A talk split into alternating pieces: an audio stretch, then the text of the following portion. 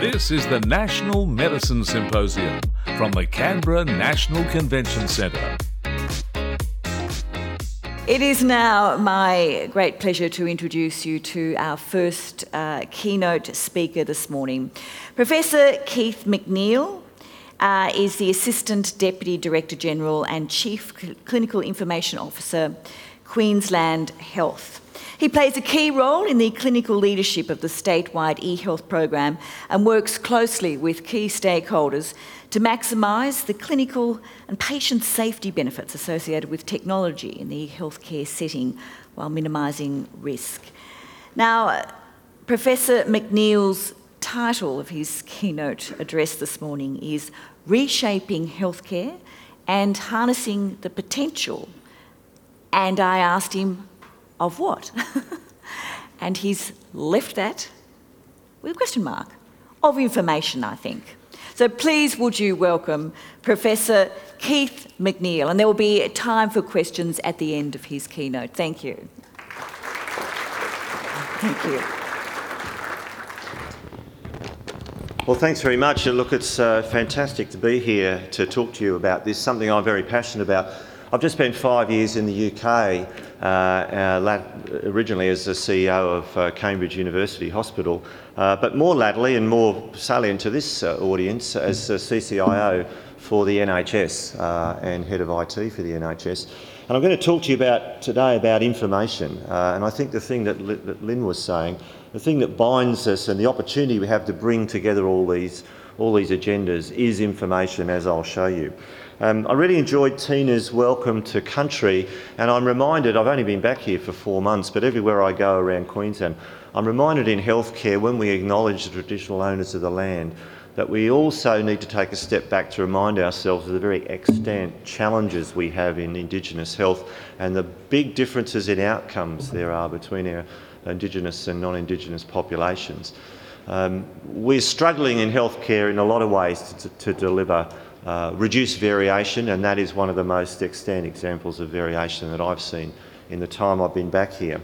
So I'm going to talk to you about information, uh, and I'm actually going to talk to you about digital transformation and how that all comes together, because this is with us now. It's right here and right now. Uh, now, it's traditional, of course, protocol that I declare any interests. I'm always reminded of the first time Oscar Wilde went through US Customs and they asked him, did he have anything to declare? And he said, I have nothing to declare other than my genius. Um, I can personally report that I have nothing to declare. So, digital transformation of healthcare, fact, fiction, religion, or all three. Uh, so, all of this started, our journey into this whole area started back way back there in 1987, oh, 1897, that's a plaque on the wall of the Cavendish Laboratory in Cambridge, uh, signifying where J.J. Thomson discovered the electron, which was the first fundamental particle of physics, and of course is the reason we're able to do everything digital and electronic today.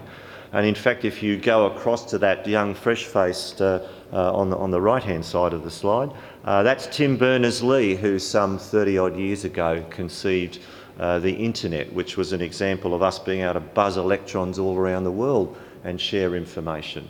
Um, interestingly, and as a, as a slight aside, when Tim first put his proposition into his supervisor, Mike Sendall, it came back with a little writing on the bottom, vague but exciting, and that was the permission he had to proceed with developing the internet. And of course, 10 years later, the first public message came through. Now, why is that important? Well, it's important because a, a whole generation of healthcare workers coming through now, and, and, exact, and in fact, and in fact working, and many of you in the audience, have never known a world without the internet, without being able to share information seamlessly in so many ways. And many of us have had to learn uh, what the implications of that are. And of course, that's led us to the here and now where technology and, and digital transformation has pervaded our lives. Many of you will have booked travel on, uh, on the internet or ordered an Uber or a taxi or booked your hotel. Uh, in fact, it's everywhere, it's in banking, etc. But in fact, in healthcare, we've lagged behind and we haven't really grasped the digital nettle, so to speak, uh, and we're still very much reliant on technology like fax machines. Now, there's always a silver lining, isn't there, because fax transmission is actually quite secure. But uh, it is time that we consign this to, to the ancient history museums where they belong. So, Let me ground this to say, however, this isn't about technology. Technology is simply an enabler. This is about us producing, delivering better patient outcomes. So let's make that quite clear, and I'll, I'll touch on that repeatedly as we go through the talk. So currently across the world, we're all struggling, doesn't matter which healthcare system you're talking about, with uh, the sustainability, affordability uh, issues. So we all know that, in fact, in Queensland, I can tell you that if healthcare expenditure continues on the current trajectory, that by 2035, the entire tax revenue of the state will be taken up providing healthcare. And clearly that's not sustainable without significant increases in tax revenue or, in fact, delivering our healthcare in a very different way. Now, what's driving all this is, in fact, a good news story because everywhere you go in any jurisdiction, you will see graphs like this, which shows life expectancy improving significantly. So, the NHS, where I've just come from, is 70 years old this year in July, which is fantastic, and we all know the wonderful things the NHS has brought to us in terms of legacy. Uh, when the NHS was conceived in 1948, when it was started, the average life expectancy of a male was 63 years, just over 63 years. Now it's over 83 years, and similar story all around the world, which is a good news story. And, and, and as Peter right, rightly said, this is, this is about vaccines, it's about public health, etc., etc. Um, but there's a sting in the tail there because, of course, as we get older, we accumulate more comorbidity and we cost more to look after. We deserve more care as we get older because of the complexity of our illnesses. And that's what many societies are struggling with, how we do that. So I know that an 85 year old with a complex set of conditions costs three times as much as a 65 year old to look after when you look across the longitudinal aspects of that health journey. So we have to figure out how are we going to, how are we going to approach and, and uh, accommodate that demand. And of course, when you throw in the lifestyle related diseases of the 21st century, you know, obesity is a major problem for us and it's hitting the young, it's hitting kids, it's hitting adolescents as well as adults. And of course, all the things that flow from that with cancer, with vascular disease, with diabetes, with renal disease, dementia, etc., etc., etc., add to that burden of, uh, of the healthcare systems. And healthcare systems, as I'll show you, weren't really designed to deal with this. So within this context, we've set us a lofty goal of delivering what's called the triple aim, better clinical outcomes with a better patient experience and affordable healthcare. And if you like, that's my simple paradigm for saying that's how we provide value to the taxpayer by achieving uh, those aims. But it's not a simple thing to do because, as I said, our healthcare systems are very traditional. They're based on acute episodic disease models, not chronic comorbid longitudinal disease models. So we've got challenges to shift away from that way of thinking, get out of acute hospitals, back to community, back to homes, etc., etc. We've got to in a, in a really tangible way, engage and empower patients, carers, and citizens in healthcare health literacy, we've got to improve that. And we know that when we do, outcomes are better and costs go down. And we've got to embrace disease prevention, which means getting away from the old descriptive analytics that happened a year ago into what's going to happen tomorrow or next week or next month, the so called predictive and prescriptive analytics. And I'll talk a little bit more about that. So, the challenge is to disrupt the way we think, to do something different, uh, the difficulty, of course, is that we don't know whether it'll work or not. And so there's a critical need for evidence and for data and information to inform that evidence so that we can make changes in real time, be flexible and agile. So I'm going to talk to you a bit about disruption, I'm going to talk to you about some systems theory, and then uh, bring it together with the information and digital agenda. So, disruption, of course, provokes adaptation and change. It's happened throughout human history, in fact, throughout the history of the Earth. And in fact, for systems like health to change, they need big disruptions. Otherwise, they'll change on glacial evolutionary timescales. And we haven't got time to do that. 2035 for Queensland's not that far off. Um, sometimes in, uh, disruptions can be enforced, you know, meteorites hit or uh, uh, uh, HIV arise or Alzheimer's disease, etc. Or they can be serendipitous, the discovery of penicillin changed all of our lives, of course, or targeted, where we see something and we want to make a big change. So, coronary intervention, coronary stenting obviated the need to saw people's chests open and do coronary bypass in many cases, a fantastic disruption. And here's another one X rays, discovered serendipitously back in the late 1800s, of course, changed the way we practice medicine. So, good things like that. Well, what's the disruptor we're going to need in healthcare? Because, there, as I say, there is little evidence. So, a real need for us to accumulate data to enable us to make decisions evaluate changes in real time or close to real time, and then have an agile response. Healthcare systems don't respond in an agile way. They respond at the speed of government, which is no longer fit for purpose in terms of the digital age, or in fact to deal with the challenges that we have. Because uh, sometimes we need to stop things, and we don't need to stop them after we've done two years of assessments and pilots and evaluation. We need to stop them tomorrow when we know they don't work, and we need to spread the good learnings. Now, there's an established business paradigm that's been around for many years, which says if you want something fast and good, it won't be cheap. If you want something cheap and good, it won't be fast. And if you want something fast and cheap, it won't be good. Uh, that doesn't work for healthcare because, in fact, the triple aim is provoking us to deliver good, fast, and cheap. So we are we are disrupting very established, very entrenched business paradigms in the way that we are going to have to provide healthcare uh, into the future. And we do this in a world of what I call competing logics. So, as I sit in the middle of this trying to deliver the triple aim, whether I'm a CEO or a clinician or now in the role that I have, I've got to juggle all of these things. I've got to juggle the expectation of clinicians that they can do the, to the nth degree everything they need to, to for a patient, give them the latest and the best and the most expensive treatment available versus what the politicians expect or what my corporate masters expect, which is I've got to balance a budget. Uh, and the public, of course, have an expectation of what they want from their healthcare. We've got to juggle all that to deliver that value, and it's not an easy juggle sometimes. And this is really the challenge that we face day to day, uh, and I'm going to talk to you about how information plays into this so acutely. So that's Cambridge University Hospital, sitting in the middle of the Cambridgeshire countryside.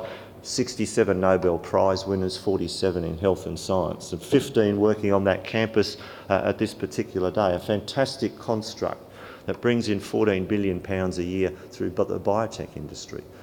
I had an 800 million pound budget that I had to spread across all the patients, uh, and I had to I had to balance that with the needs of the individual clinicians who, who were looking after people with very complex, rare diseases on occasions that cost a lot more than the government was willing to pay.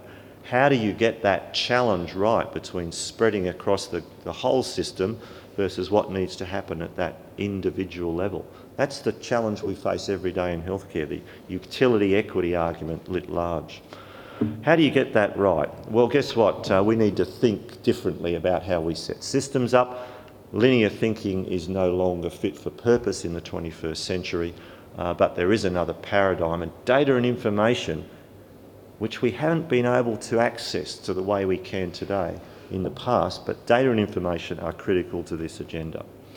Um, and the universe actually has the answer. So if we go back to Physics 101, we know that there is an ongoing difficulty for physicists, very bright people like Einstein and Stephen Hawking, uh, God rest his soul, recently deceased.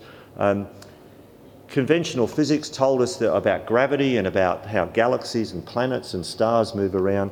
Uh, Niels Bohr and Werner Heisenberg told us all about quantum mechanics right down at the fundamental particle level but they can't, they're arguing about how the two. How does the big system cope with what has to happen at a very individual level every day?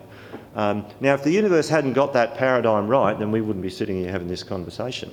So 13.8 billion years to figure out how to do it. And guess what? The reason that they do it is, uh, is through information. So, how do we know in the big system? How do I know at Cambridge University hospitals, spread across the whole system, that what I do is going to be right for what happens each and every time a clinician sits down with a patient. So the solutions are complex adaptive systems, chaotic systems, fundamental elements uh, interacting effectively, uh, and all of those systems are information dependent. Flow and exchange of information is critical. And guess what? Healthcare is exactly the same. Healthcare is a fundamentally, it is mechanically, it is mathematically a complex system. This is what it looks like. It's not linear, it's all interdependent. It relies on itself. Every time you change something in one, on, on the left hand, something happens on the right hand in an unintended or an intended way. And we have to recognise that. Now, the NHS looks like this. Uh, so I thought I'd bring some international flavour for you. That's a diagram the King's Fund did. Uh, and guess what? Down there is where healthcare is provided. So no wonder the NHS is struggling to cope with the demands. Uh, they have put together a system, a top-down hierarchical command and control system that's trying to command and control a very complex system and it's not working. And you only have to read the Health Service Journal or the paper every day to know the struggles the NHS is going through right here and right now. When we have information, we bring order to chaos. We can understand it. And randomness is only random because we don't have the right information and data to understand the patterns. Um, I, am reminded actually of, of, a particular heart rhythm called ventricular fibrillation, which is what happens when people have a heart attack and they, they go into cardiac arrest. Uh, so the heart can stop and you get a flat line, or before that, you get this sort of what looks like a chaotic tracing on an ECG monitor. Now, we thought that was completely random and, and undecipherable. We can now analyse the electrical vectors in an ECG tracing down to one one hundredth of a microsecond. One one hundredth of a microsecond. That's what technology enables us to do. And when we apply machine learning algorithms, artificial intelligence, if you like, uh, to look at those patterns, we can understand that randomness. That is just an example of where you have the right data and information, you can understand what we see as complex and chaotic. Yep, so that's all about data and information. Now, there's a very, very um, fundamental uh, theory in quantum mechanics which says that if you break down any complex system to its most fundamental level where you can't break it down anymore, the interactions between those fundamental elements have to occur effectively each and every time Otherwise, the system breaks down. Yeah? So if those interactions at a fundamental level don't happen, the system breaks down. And in fact, nature's designed systems to enable those interactions to occur each and every time. And in healthcare, the fundamental interaction is the sitting down between a patient and a clinician, exchanging information, just as in quantum mechanics. And if we don't design our systems to enable those interactions to occur effectively each and every time, the system won't work.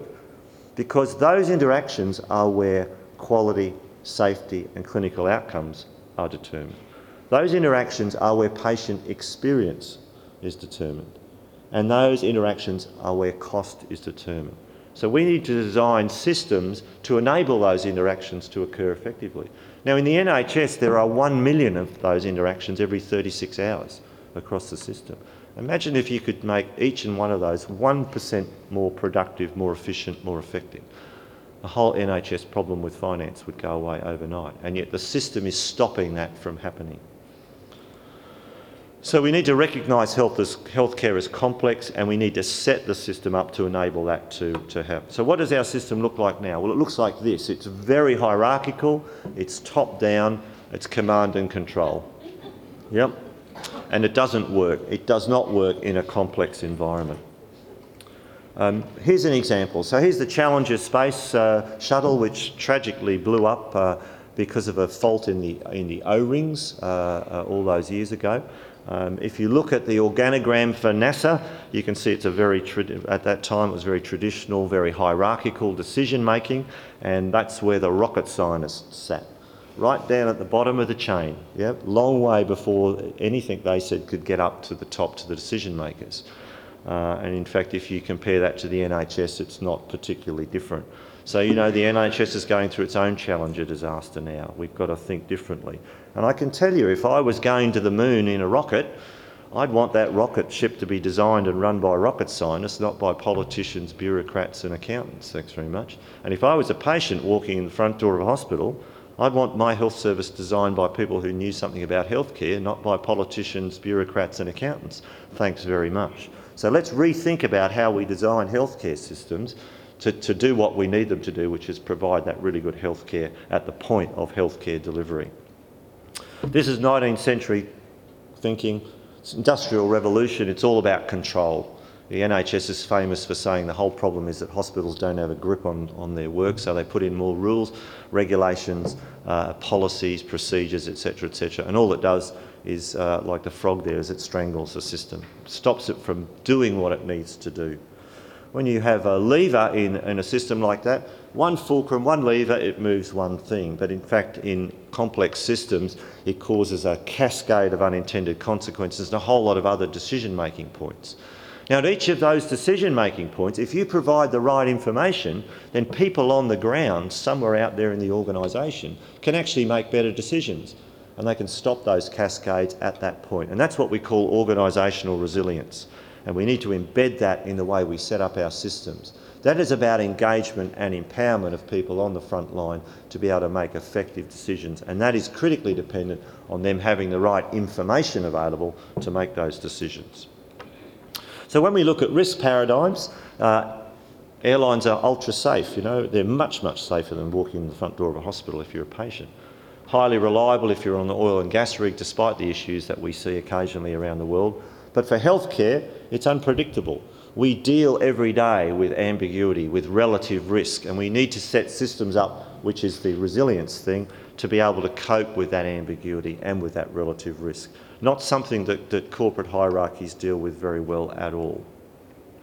So, leadership is going to be critical here, clinical leadership in particular, but leadership right across the system, in having the courage to enable systems to act as they should, allow systems to self organise, allow systems to build resilience within their organisation, which means engaging, encouraging, and empowering people at the front line less reliance on central contracts and central enforcement.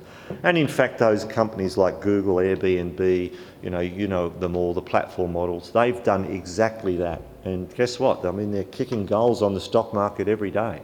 And why wouldn't we do that? In fact, the archetypal example of that is the Visa organisation, the Visa card. Many of, I presume most of us will have one of those in our pockets right now. 3 trillion US dollars a year turnover, 20% year on year growth during the global economic crisis, doesn't have traditional hierarchies, set up as a complex adaptive model and is very successful at it. Uh, so why would we not borrow from that? And in fact, if you look at the way uh, these organisations do things, they create value and improve its customer experience by defining who does what best, regardless of where they sit in the organisation uh, and engage in empowering them to do the right thing. And they see the cost benefits flow as a result. So, if you look at the Harvard Business Review, you will see articles like this which show the transition now through the 21st century of power dynamics in corporations going from the traditional leader driven, top down driven to the much more distributive peer, peer sort of uh, uh, paradigms that I've been talking about. This is happening now in our daily lives, and we've resisted it in healthcare uh, up to this point in time, uh, but now we have an opportunity to change this. And by collecting, aggregating, and analysing data, uh, these organisations have a better understanding of, of their clients' needs, and reciprocally, they can deliver better services. So, why wouldn't we set healthcare up to do the same thing so that reciprocally we can deliver better care and better services to our patients? So we need to reimagine. Lynn used the word reimagining, and it's on the it's on the conference uh, uh, heading. Reimagine. I'll tell you where that word came from in a minute. But we need to reimagine how we think about healthcare and what to do. Paradigm shift. We need to change our thinking 180 degrees away. And this is what Einstein did when he came up with that little equation uh, when he postulated, well, what the hell does it mean if the speed of light is constant in a vacuum? And in fact, most of what we do today in technology wouldn't exist without that little equation. That simply required a paradigm shift. Ask the right question. So, leadership in the digital age is going to be critical because we've got to be innovative. We've got to do something different. And we've got to engage and empower people, as I say, and I keep coming back to this engage and empower people who actually deliver healthcare, who actually look after patients, who actually are out there doing the hard yards. Create the right environment. This is the most expensive thing we have in our system today a doctor with a pen. Yep, that pen determines just about everything. Determines when people get admitted, when they get discharged, when they have an operation, what operation they have, what medicines they get, what medicines they don't have, when they, etc., uh, etc., uh, et all their investigations. That's where cost is determined. The stroke of those pens, or now increasingly what they do on a digital keyboard. We have to engage the people who are using those pens and those keyboards to do the right thing, to make the right decisions each and every time they go and put their fingers uh, on that keyboard. And we've got to be innovative and have the courage to fail. Innovation is not about getting things right every time, it's about trying things and stopping them if they don't work and doing something different. And as Einstein famously said, otherwise we're just dumbing ourselves down and we might as well just use spinal reflexes to do it. Yeah? So, the digital health agenda. Digital health, the transformation that we're going through, is absolutely critical to delivering the triple aim. And the effective information flow is critical, as is data and information that we need to aggregate and get to the right place. And that's what's going to underpin the delivery of tomorrow's medicine. And in fact, to, to take a, a leaf out of the conference headline, bring tomorrow today. How do we deliver tomorrow's medicine today? Well, life is all about information. I've sort of touched on this already. The Big Bang was just information spread across the universe. It just gave a blueprint as to, to, how the universe should form, and fundamentally, all the interactions of all those molecules that went out there, all those atoms, is about information sharing. We're all here because of the information coded in our DNA, and genomics has already been mentioned. You know, holds a lot of promise for the future. Uh, and patient outcomes, as I'll come back to, critically dependent on information. So if you go back in the history of time, uh, you know, this is something I found on the internet. I tell people it's from Mesopotamia, but I've got no idea where it's from. But it does encapsulate the essence of clinical medicine, which is a patient and a clinician sitting down, exchanging information, talking, asking questions, exchanging information. That is the basis of how we practice medicine today. And in fact, luminaries like these people, William Osler in particular, made an art form of meticulously gathering the data analysing it, seeing patterns. So the first person who turned up with crushing central chest pain radiating to their jaw and their left arm, the person didn't know they were having a heart attack. But when the hundredth person did, they, they'd seen the patterns, they knew exactly what was going on. So we recognise those patterns today because people like these guys have aggregated and analysed data and seen patterns. This chap, William Farr, you probably won't know, but he's the father of birth, deaths, and marriage registries and used to meticulously record everything uh, in the UK, all recorded by hand, um, and did a fantastic job. Uh, in the cholera epidemic of 1852, he meticulously recorded all the cases of cholera in London, uh, and he looked at the, the pattern and he thought, well, the further you go away from the Thames, uh, the more the less cholera you see, and the air smells nicer there, so it must be uh, airborne. But it wasn't until this chap John Snow came along and reanalysed the data that they found the Broad Street pump and the dirty nappy in the bottom of it and figured out that was where the cholera was coming from. William Farr applied heuristics, i.e., took shortcuts in, in the way he thought about, which is what we do every day, whereas John Snow applied proper analysis. So data and analysis go together hand in hand. You can't have one without the other because we've got an enormous amount of data uh, we've got dumps and dumps of it, but it looks like that. It's all in bits all over the place. It's unstructured, it's unstandardised, doesn't look the same, it doesn't connect. And to, to find anything in it, you've got to go burrowing away, and it's, it's a nightmare.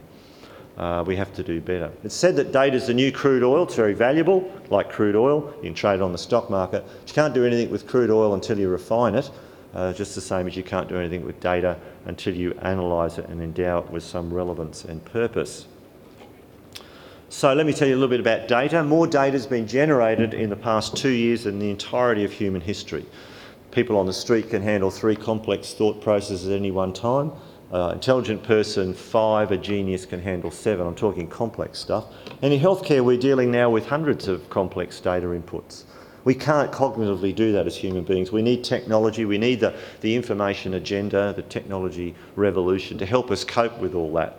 And as an example, 100,000 genomes, uh, so the 100,000 genome project, whole genome sequences in the UK uh, is going to generate 21 petabytes of data to store so that we can analyse it.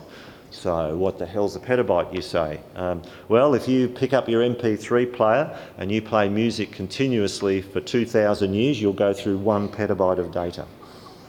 Okay? So, we're talking big, lots of data. In fact, by 2025, it's estimated that we'll be generating across the world 47 zettabytes of data, which is supposedly more bits of data than there are atoms in the universe.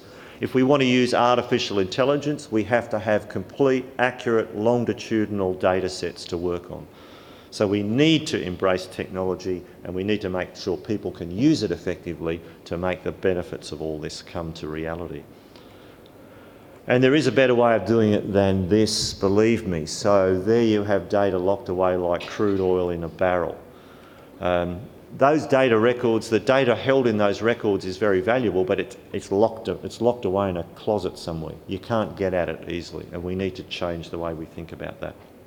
We need to create learning and knowledge based organisations at every single level where each individual is able to use the data and information available to them to improve their performance, to make better decisions. This is how it works. It's a virtuous cycle, if you like, where the clinician patient interaction, which is, when you face it, in healthcare, is where we generate all of our data. It doesn't come from anywhere else. It comes from that interaction. We need to collect it, collect it once, aggregate it, and then use it multiple times for direct patient care, for population health, for business planning, and then for research. And when you start to add in things like uh, the Internet of Things, apps and wearables, machine learning, genomics, phenomics, etc., etc., we start to go down the target, uh, targeted medicine or precision medicine or highly personalised medicine route, which is the prize at the end of all this and is actually the key to sustainability as we deliver healthcare into the future. So that is really where we're going. That is where the information agenda, where the digital transformation agenda is taking us to that precision medicine environment. Now, system sustainability, as I said, is key, and in fact, this is a paradigm that comes from uh, a guy called Eric Brynjolfsson from MIT, and he was the chap who, who coined the term reimagine. Um, the productivity paradox of digital transformation occurs in, in any occurs in banking, airlines, doesn't matter where it is, and it's true of healthcare. And he said there are two keys to unlocking it. The first thing is improve the technology. And up until now, we haven't really had the technology that's been enabling us to do this with the complexity of healthcare and the amount of data that we're having to deal with. So improve the technology and then reimagine the work. You don't want to take an old way of working and just make it digital, because guess what? You get an old way of working that's digitised. It doesn't change anything as such. In fact, usually what it does is, is add to the burden of collecting data. We need to change the way we work to align with and take advantages of all the digital technology. Now, a, sustainable system, if we look at efficiency, it's, it's implicitly reliant on the flow of information, how we can align things and how we can eliminate uh, unintended variation and reduce waste. We'll do that so much better when we have the right information for decision making.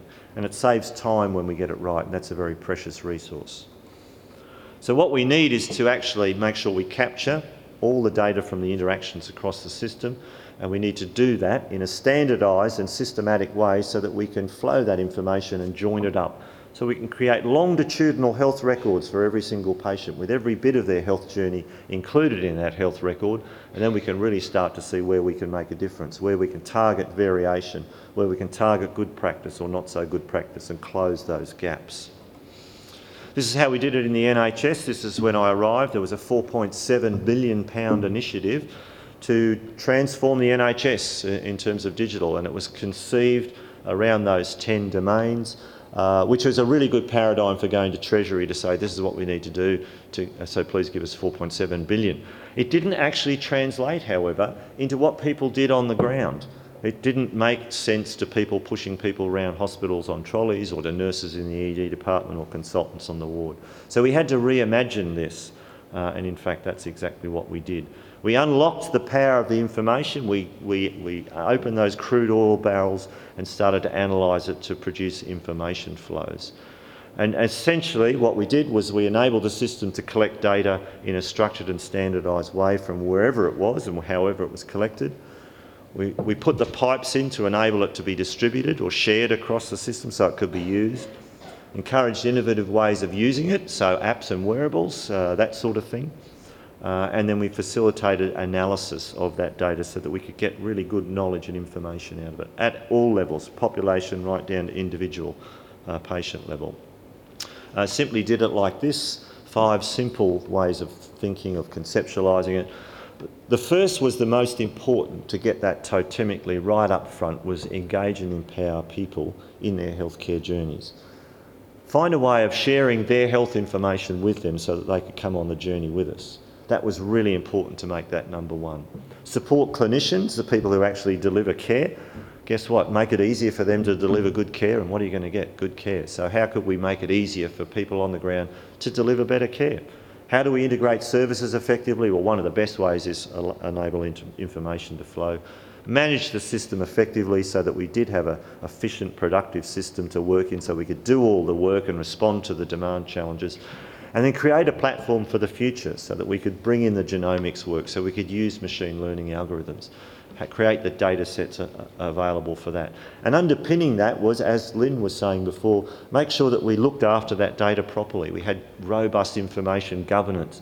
We had cyber security in there. We could identify people accurately, etc., etc. So that's how we reimagine those 10 domains into that simple paradigm. And that started to make, ooh, make sense to people uh, on the ground. So where are we now? Well, this is a, anybody recognise that? So that was the initial thought process that Frank Gehry went through when he was conceptualising the Guggenheim Museum in Bilbao. So he had an idea of what he wanted it to look like, it was sort of taking shape, it was vague, a little vague, vague but exciting maybe, uh, like all those years ago, uh, but not quite the, the full product. We want to get to the final product, if we ever do get to the final product, which is a spectacular piece of architecture if any of you have seen it, uh, and, and we're moving towards that creating a learning and knowledge-based system or organisation at every levels, right at the cutting edge of digital medicine. Remember, that moves very quickly, so we have to be flexible and agile to take that on, where each individual uses the data available to them to make better decisions, to drive their performance ever better, where learning and benefits can be shared across the system and where we can embed system sustainability through the use of that information and data. But let me come back to this. This is a very sobering picture. Because in the NHS, and I don't know what the figures for Australia are like, in the NHS, on an average, eight times a year for the last 20 years or more, someone with a known penicillin allergy is given penicillin, they have an allergic reaction or a Stevens-Johnson reaction as that's called, and they die. Eight, on an average, eight times a year.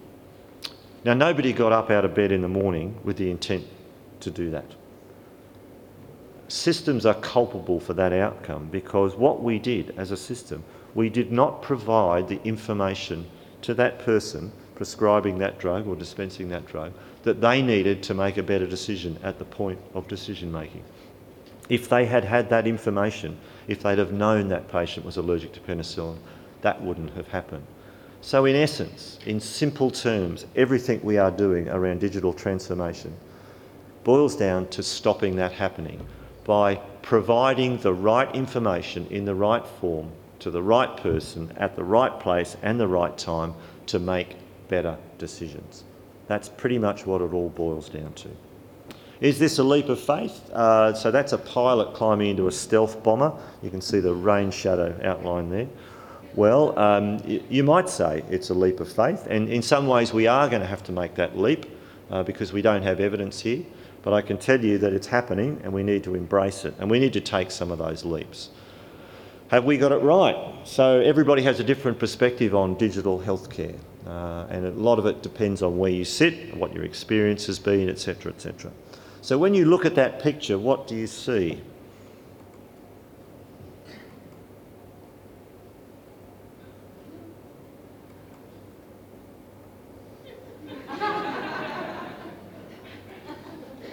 And there they are. So, in terms of a leap of faith, when I started from this, uh, uh, I thought there were 10 kinds of people in the world, uh, and uh, I'll list them for you.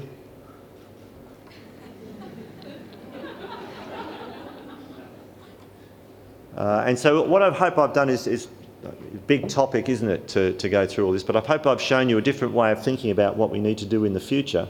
Uh, I'm convinced that, that transformation, digital transformation is the only game in town if we really want to change the way we provide healthcare, if we want to provide system sustainability, and if we want to deliver the triple aim. Uh, and I think it aligns well with, uh, with what you're going to be discussing over the next few days. So thank you very much.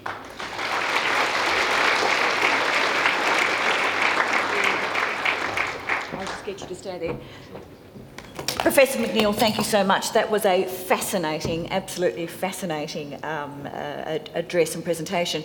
I know I have a number of questions, but we have a few minutes for questions. If you do have one, please take to the corridors here and a microphone. I'm going to jump in first, though. Where to start? A lot of the language you used, I, do a lot of work in the public sector, um, particularly around leadership, and um, a lot of the language you use about disruption, about uh, having the fear to fail, etc., is language we use in the public sector courage a great deal. Ca- sorry, the courage to fail. Yeah, the public sector does fear to fail. Well, this is what I'm going to come to. It, but in the end, I find I, I do a lot of teaching of communications, and I find I I have to really try hard to convince leaders to be brave because all of what we're talking about here requires leadership. It requires leadership to embrace a, a, a belief yeah, yeah. in the future in the way that you've outlined it. Yeah. How has that happened in your experience? The NHS um, example is fascinating. How important is leadership at the top level? Uh, look, it's, uh, it's absolutely critical. Uh, the NHS is very fortunate at the moment having Simon Stevens as the as the chief executive. I mean, he's a visionary and he's very good. But you know he's juggling all those balls, and, and he's not um, uh, obviously the political side of things is in the NHS is extant. Leadership is absolutely critical, and, and it is about the, the, slide there, which, which I jumped over. It's not about leaders doing stuff. It is about them encouraging uh, what what the people who work with them, who follow them, do. Uh, I've often said, look, the secret to, to me getting to where I've got to um, all these years is is to hire the best people you can give them all the resources they need to get on and do a really good job and get out of their way and then take credit for all their hard work. Um, Sounds like media, really. but it is, but it is about it is about having trust. You know, trusting people to go out there and do the right thing. Uh, uh, and uh, regulators, people manage their own risk, their own personal risk in so many ways, without actually managing the risk, which is what we really need to do, which is the risk of, of what's happening to the system, what's happening to individual people. Mm. You know, Okay, we've got a few questions uh, lined up here. We'll take yours first. Morning, Paul Niskins is my name. I'm a GP in Hervey Bay, Queensland. For those of you that don't know, that's a lovely place just west of Fraser Island. So, uh, Keith, last time I spoke to you on a clinical level was uh, when you were a thoracic registrar and I was in my first year of general practice, and you said to me. That was about five years ago, yeah? That's right. You'd stick that, he said to me, stick that needle in, the, in that node above the clavicle and you'll get an answer. So uh, we have had a clinical contact in the past. You mentioned good care, and um, as a GP, to me, good care is um, about a patient having a good life and a good death. Um, that's that whole picture. And um, I meant, I'm, I'm concerned about the data revolution and the data explosion because in GP land, one of the things we doctors do do is we protect our patients from useless information. We don't want, we don't want to feed the worried well yeah. and having too much, uh, too much information about ourselves in the context of having a good life and a good death.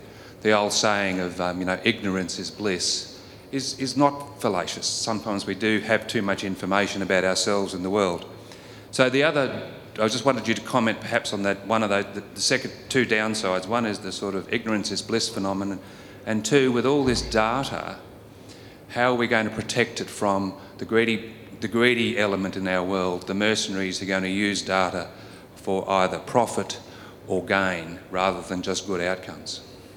Yeah, look, let me, let me deal with the second question first. I, look, there are systems that we and, and processes, and this is where legislation actually does play a really valuable role in determining what we do with information governance. The, the, rea- the reality, however, is, is if we aggregate data, then it's always going to be available for someone to misuse. But, you know, in, in the greater scheme of things, the, the good use of data absolutely overwhelms anything that anybody's going to do in a miscreant way. And again, like we do clinically all the time, it's a relative risk, it's a risk balance. There's no, there's no absence of risk here, it's about what is least risky. And I don't know anybody who's ever died of, of breach of privacy from their information, but I know a hell of a lot of people who have died because information hasn't been available when they've needed it. So that's how I go, go I look at it. In terms of your first question, um, you know, you, do we ever get the balance right for individuals? I, I mean, maybe one of the things about precision medicine is that we'll be able to tell when someone comes in, we're about to read their mind. I've often sat down and said, oh, would you like too much or too little information today? Because you never get the balance right. But I think on the whole that giving people, being transparent, giving people the opportunity, and in fact for us, just having systems that steer people in the right direction to trusted sources of information, as we did with Google in the NHS, uh, is, is the way forward. Make sure people aren't subjected to some of the lunatics out there, but make sure they go to trusted sources. Thank you. You really are an optimist, which is wonderful. The last question here. Thank you. Hi, my name is Jill Thistlethwaite. I'm a medical advisor at MPS, a GP and a medical educator, and a survivor of the NHS. Um, happy 70 years. Um, my question is um, so you talked about the triple aim, and in America they're also talking about the quadruple aim, where the fourth aim is to enhance the health of the actual health professionals. And we're living in a time now where there's a lot of burnout and stress among health professionals, um, and that's particularly so in NHS England, as I'm sure you know. Um, and one of the things that's been talked about in terms of health professional health is that we need to enhance individuals' resilience within the health system. Um, which is basically blaming individuals for not being resilient. And I think it's very interesting around talking about resilience of systems rather than individual resilience. So I'm just wondering what all the information that you've talked about is actually going to do to help people on the job reduce their burnout. Well, I think, I mean, that's a case in point because the whole point about providing good information to people is that it makes their job easier, more effective. They get, they get more value out of it. And in fact, you know, we know, just, just running uh, electronic health records, so I implemented a record in Cambridge uh, and we know that for the first time in living memory, all of the nurses on the paediatric ward got away at the end of their shift consistently. Uh, because we had electronic exchange of information and they didn't have to sit back with bits of paper. So just things like that uh, that's, a, that's a simple example, but actually availability of the right information makes decision making better. We, we reduce variation, we reduce waste, we, we get things done in the right place at the right time, and that starts to embed, take out all of that waste, and that's what builds resilience into individuals. So when are we going to have a personali- personalised universal health record that's patient accessible in Australia? Five years. Five years. Five- There you go. oh, sorry. God, I'm going to have to wait five years. Fi- five, three years in Queensland. Okay, last question. We'll have to keep it brief, and that's the end of this, uh, this session. Okay, uh, so my name's Chris McMaster. I'm a clinical pharmacology registrar at Austin Health Victoria. Love the talk. Um, my question was so you focused on structured data, which I think is fantastic, but in many industries, there's a, there's a turn away from structured data to unstructured data with things like data lakes and Amazon uh, Web Services. And what do you think the role is of unstructured data in the future in healthcare? Uh, yeah, look, um, I, I don't think we'll ever capture everything in structured data, but wherever we can, uh, the more structured it can be in, in, the right setting, the easier it is to aggregate. So then we can focus things. I mean, you'll know things like natural languaging process where, where we can take unstructured data and make sense out of it. But if we can, if there is a sensible way of doing it in a structured way, it just means it makes it so much cheaper and so much easier. Why wouldn't we do that? But you're absolutely right. We will always have some need to be able to interrogate unstructured data, but we want to minimise that so we can maximise the value. Great, thank you. Just before you go, I'm going to um, hit you with one last question, and my prerogative as the MC. I'm the director of the 5050 by 2030 Foundation at the University of Canberra, the Institute for Governance and Policy Analysis. I'll get that out of the way, and I won't say it again today. I bring a gender lens to everything I do, particularly to panel discussions. There were only reference to women in your talk was, uh, well, reference on a vase or a jar or it was a dolphin, I'm not quite sure. In fact, I only saw dolphins. They were, um, they were, they were all female dolphins. Uh, it, it is disappointing, though, that the, the, the references, historical references, uh, are, are, all male. Is that something you're conscious of? Am I conscious of it? Um, that women seem to be absent from the, the discussion of discovery. It, it, look, if you go back, uh, I mean, I, sh- I, should have. I guess I do have. I did have a slide that I took out that had Marie Curie up there. I was waiting in, for that. In discovery of uh, of uh, of X-ray technology, of course. Um, yeah, if you go back in history, I mean, I can't reinvent history. It is what it is, but you know, there are many great examples of, of where women have contributed very significantly. We need to highlight uh, them all, don't we? We need to highlight them all. But yeah, okay, good point. Thanks. I'll leave you with that. I'll, I'll take, I'll take, uh, I'll put Marie back in. Thank you, Professor McNeil. Thank you very much.